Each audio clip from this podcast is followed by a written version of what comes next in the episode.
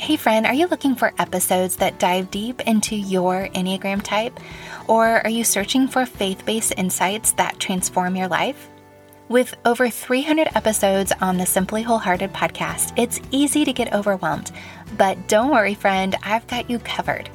Introducing the curated personalized podcast playlist that is just for you based on your Enneagram type. So get your copy to help you continue your path of self discovery and spiritual growth. You can get it at simplywholehearted.com or just click the link in the show notes to get your personalized playlist. And let's continue on this transformative journey together. God gave us boundaries to protect, not control, like guardrails. They give healthy boundaries with all the room to deviate, but also a good distance from danger. It's really freedom and safety.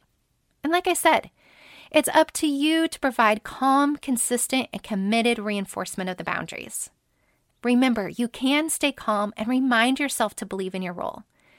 Be consistent. Think about the long term that you want to achieve with your kids and remain committed. Remember your why and then recommit.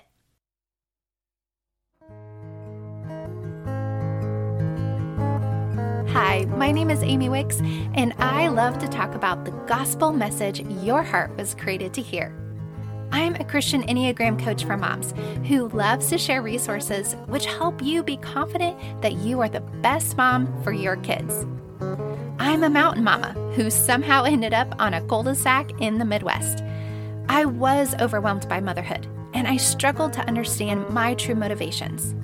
But the Lord didn't let me stay there. He helped me turn those challenging moments of motherhood into a wholehearted decision to get intentional with my faith, my marriage, and my kids. I share a brokenhearted perspective with story but with wholehearted purpose and plans so you can live a life full of courage and abundance. Think of this podcast as your on the go mom pal and friend who can't help but talk about Jesus and the Enneagram. So get to that pile of laundry, or hit the treadmill, or load up the kids in the car for that grocery run.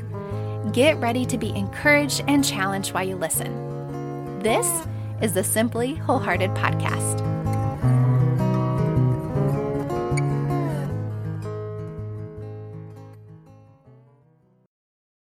Have you ever wondered if you are ruining your child? Do you fear that somehow your shortcomings are creating their childhood message and therefore determining their personality? Or perhaps you've heard the Enneagram soul child theory and you're concerned that your parenting is traumatizing your kids into their personality type. Well, friend, if you can relate, you are not alone. In fact, I think most moms out there are certain their kids will need to go to therapy once they leave home. It's completely normal to be frustrated by your child's inconsistencies and to not always get along with your kids. As the mom, you get to be the main one to connect and train your kids day in and day out. This is hard work. And this is why, when you realize your stash of chocolate is running low, you feel a little bit of anxiety. Oh, wait, is that just me?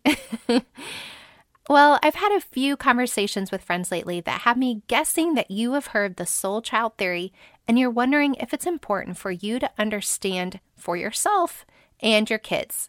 Now, as interesting as the soul child theory is, I think it's more of a distraction than it is helpful. Because my absolute number one secret to parenting with the Enneagram is not to type your child, but to better understand why you do what you do. Your child's personality determines their filter at which they perceive your love, training, and even the environment that you're raising in. While you get to set the tone, this doesn't determine their personality. You just get to participate in the shaping of how they'll flourish in their God given strengths. And that is why when you have multiple children, they each walk away with unique perspective and experience. No matter the stage your child is in, I believe when you better understand your personality, your superpowers, weaknesses, and triggers, it can empower you to adjust your approach with your child. Now, I'm going to say it one more time for the mom in the back. It's when you better understand your personality that you'll find yourself thriving in motherhood. Ultimately, the insights of the Enneagram doesn't change them or you, but it can shine a light on the areas that you need to stay calm and remind you to believe in your role. It'll also help you to be consistent and think long term and even remain committed. Remember your why and then recommit. So, today we're going to cover why you should pick your battles wisely, the value of boundaries, and nine keys to influential parenting. I don't know about you, but before I was a mom, I was the most perfect, ideal mom. yeah, I know you too. Well, just a year into my marriage, one of my dear friends and I began talking about trying to get pregnant around the same time. We would both laugh and dream about the kind of mom that we would be and the kind of mom we wouldn't be. we had a strategy for self care routines. We imagined how our marriages would continue to thrive. And we even had ideas about our methods of house cleaning. Yep, we were pretty sure that they would remain intact and our house was not going to get chaotic like every other mom out there. yeah, we were not going to alter our whole universe for our children. Now, once I did get pregnant, I wrote out my birth plan. And when I watched other people's kids, I was confident that I would raise mine so much better.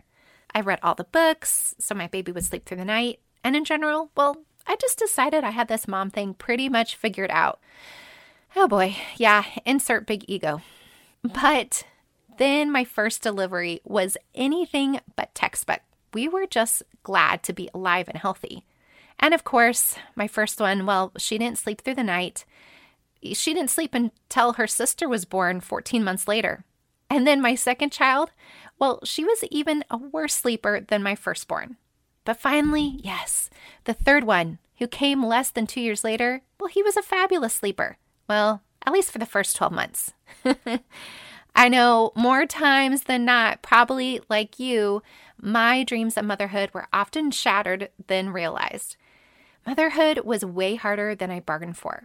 And yet, my kids have become some of my most favorite people. In fact, as we just celebrated recently, 15 years of marriage, it has me thinking about our next big marriage milestone. Yeah, because I'm a forward thinker. And with the big 20, our life will be looking very different. I have been reminded how quickly our season with the kids and our home, it goes by quickly. And motherhood is not about perfection or achieving the ideal, it's about making the most of the opportunity that we have been given. When we start this motherhood gig, we may think it's about perfection and achieving the ideal dream, but over time, realize it's about imperfect connection. So, today, I'm going to share my top two parenting ideas to help us build our foundation. And then I'm going to share nine specific keys to be the influential parent that you would want to be. Number one, if we live with the mindset of making the most of every opportunity, well, then just pick your battles wisely. Being right does not win their trust. Be willing to say sorry. So you're going to win respect by showing respect. I know it's hard to always figure out what battle to fight. And once you start, sometimes you're going to have to readjust or decide to stick to your guns. In episode 121, I believe it's called Enneagram Parenting Secrets, I do give greater explanation on something that I'm going to summarize right now. But it's important to understand how your type's interpersonal communication style or stances, how it impacts your parenting. Because, like I said before, when you better understand your personality, you'll find yourself thriving in motherhood. If you know you lead as a 3, 7, or 8, you may move on too fast from the training or strife between you and your child. Learn to slow down, ask better questions, and don't forget to apologize if needed. This will really help with winning their trust. Now, if you lead as a 1, 2, or 6, you may stay too long on the training. You might use conversation and lecture to make you feel better, but your child may need more questions than talking to. Now, don't apologize for needed boundaries. Do apologize if you get too angry as you discipline and train them. If you lead as a four, five, or nine, you might be tempted to bring up your child's past mistakes or let their past mistakes taint their current needs of training. Try not to get caught up in the past. Stay in the present with them because your words, training, and apologies are of high value to your kids. Your words are making an impact.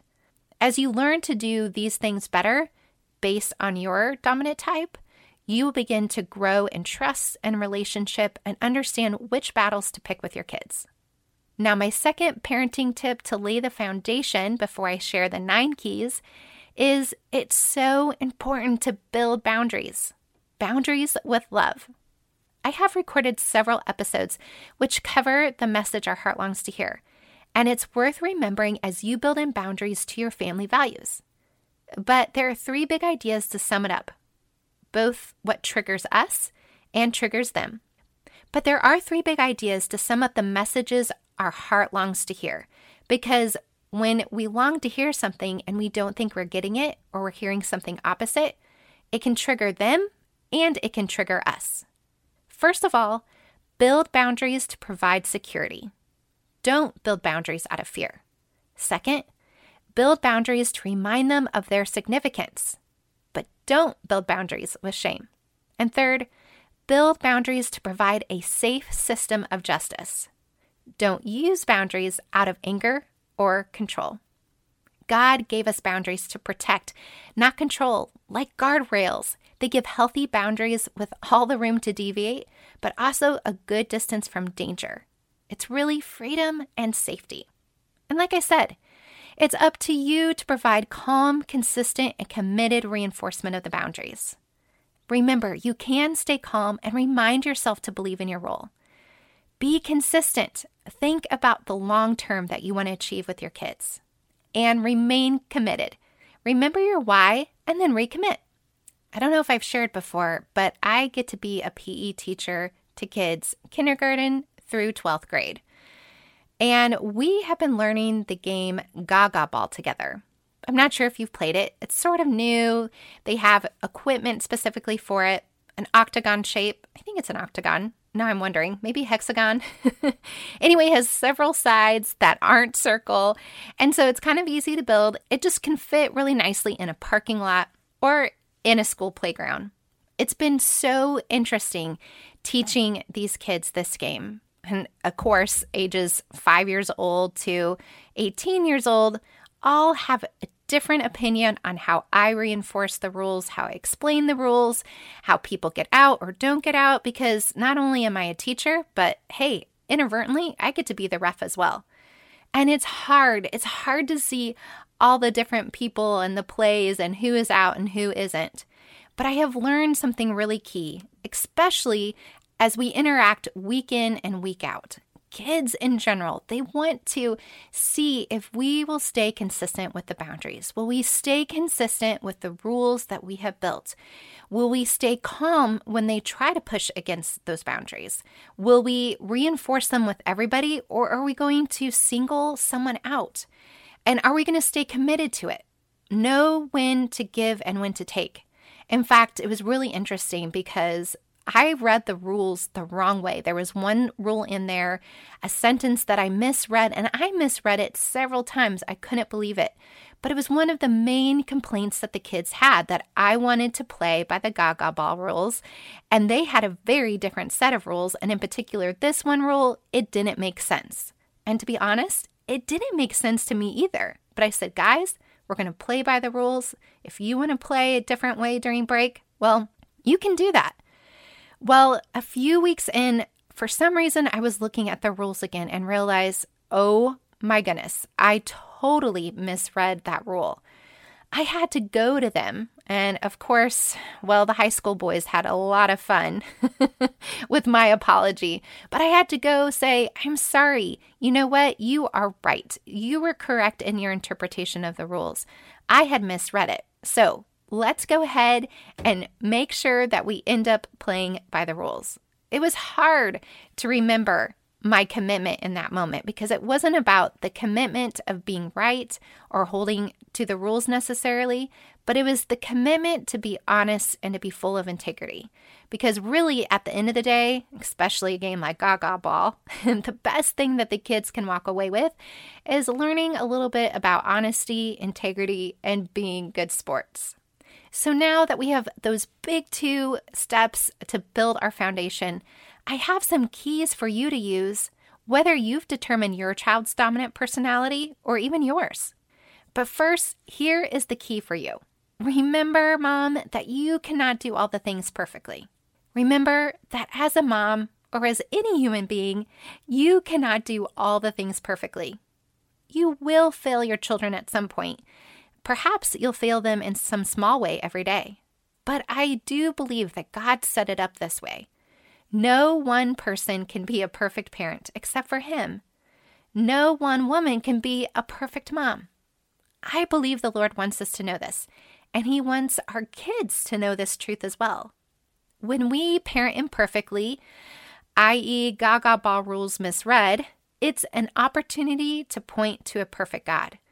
It was an opportunity for me to go in humility, show my humility, show that, hey, sometimes teachers make mistakes. Sometimes adults aren't always right. Now, in our imperfections or in our weaknesses, it's not an excuse or an opportunity to blow it because there is forgiveness on the other side but rather it's an opportunity to have grace for those moments when we're trying and we still fall short of the mark. The nine keys that I'm going to share today will be your reminder of the influential parenting rule your kids need. None of them have to do with perfection. For those of you who understand the type you lead with, you may see which key will provide the best step of growth for you. Number one, give them real connection, even if it's imperfect. Yep, not the pretend perfection. I know that perfection word again, right? Number two, offer them genuine love with boundaries, not eager to please friendship. I know, I know, it's that boundaries word again, but we all need help with it. So again, it's not about trying to please them, it's giving them genuine love with boundaries. Number three, say, I love you, not how could you. Your kids are never your reflection of success. It's hard to separate that sometimes. That's real. But just remember when your kids are messing up, when you get that phone call from the principal's office, well, it's not a reflection of your success or even of your intention to be the kind of mom that they need. Number four, you've got to remain as their parent, as their mom. You are not their peer. You might become such great friends in the future, but really not until they're in late high school or it's time for them to leave the nest. They might be a very best friend, but for now, you are their mom, you are not their peer.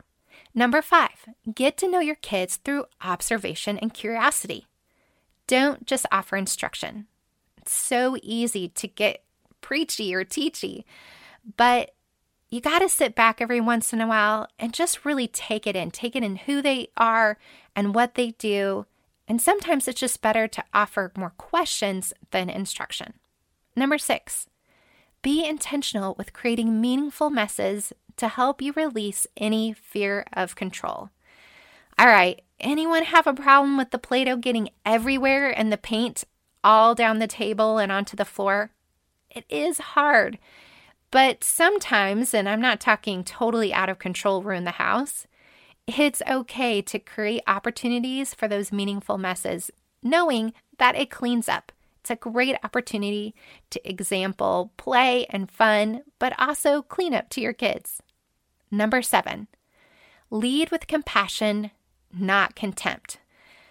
Oh, friends, this is hard, especially when they're cramping your style, as in limiting your freedom. And the whole going out for a girls' night or even going to the grocery store, well, when that's super challenging because of kids, it is hard to not convey possible contempt for how they are limiting you.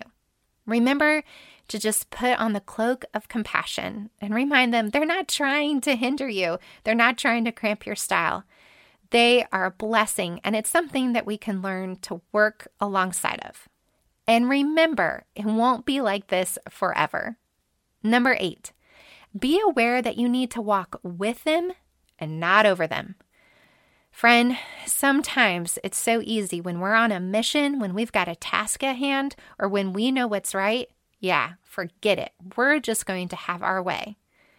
We got to remember that they're learning, they're in training, and we do need to, like a little kid just learning to walk, well, we don't expect them. We hold their hand, we give them short distances to accomplish at a time.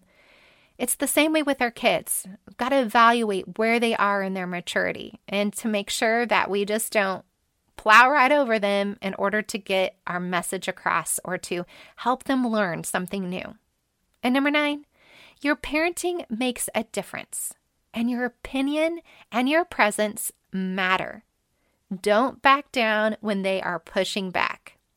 And friends, I know it's hard for you to stay, stick to your guns. And even though there's stubbornness inside of you, sometimes you just get worn down because your kids are so darn persistent. But don't back down. You can make a difference. Your opinion and your presence matters. I firmly believe these nine keys are valuable no matter your type, and you will see transformation as you begin to implement them in your parenting. You will see stronger connections as you build boundaries with love, pick your battles wisely, and be aware of your personality blind spots so your superpowers can shine. Remember, there are no perfect moms, just teachable moms who take the invitation for new mercies every day and are not afraid to apologize when necessary. I really do believe you will go from I'm not a perfect mom to now I'm making the most of my opportunity. When you learn to extend grace to yourself, you are able to have more fun in your motherhood. Remember, one of my secrets to parenting with the Enneagram is to not type your child, but to better understand why you do what you do. Once you build boundaries with love, learn to pick your battles wisely, and then use the nine keys to influence your children, they will be all you can be, and you'll be a heck of a lot happier. So, friend, you will continue to hit bumps in the road with connecting with your child, but remain curious and engaged, which keeps you connected at deeper levels. And the sweet mom child connection is the best possible outcome. If you would like more on this topic specific to Enneagram insights, like helping you connect with your children, you can check out one of my episodes that I mentioned before. It's episode 121, and it happens to be with my daughter as well. And in my Enneagram Roadmap video guide, I give you an in depth look at each of the stances that I talked about today. You can use the information from your Enneagram Roadmap for your kids, your friends, and yourself. You'll learn critical elements of the Enneagram in less than 30 minutes and have lifetime access to review again and again. Next week, we're going to continue our conversation about making the most with Barb Roose. She is passionate about helping women navigate tough seasons, like waiting, and helping them turn to the Lord and the promises in His Word. If you found this episode helpful, I would be delighted to have you share it with a friend.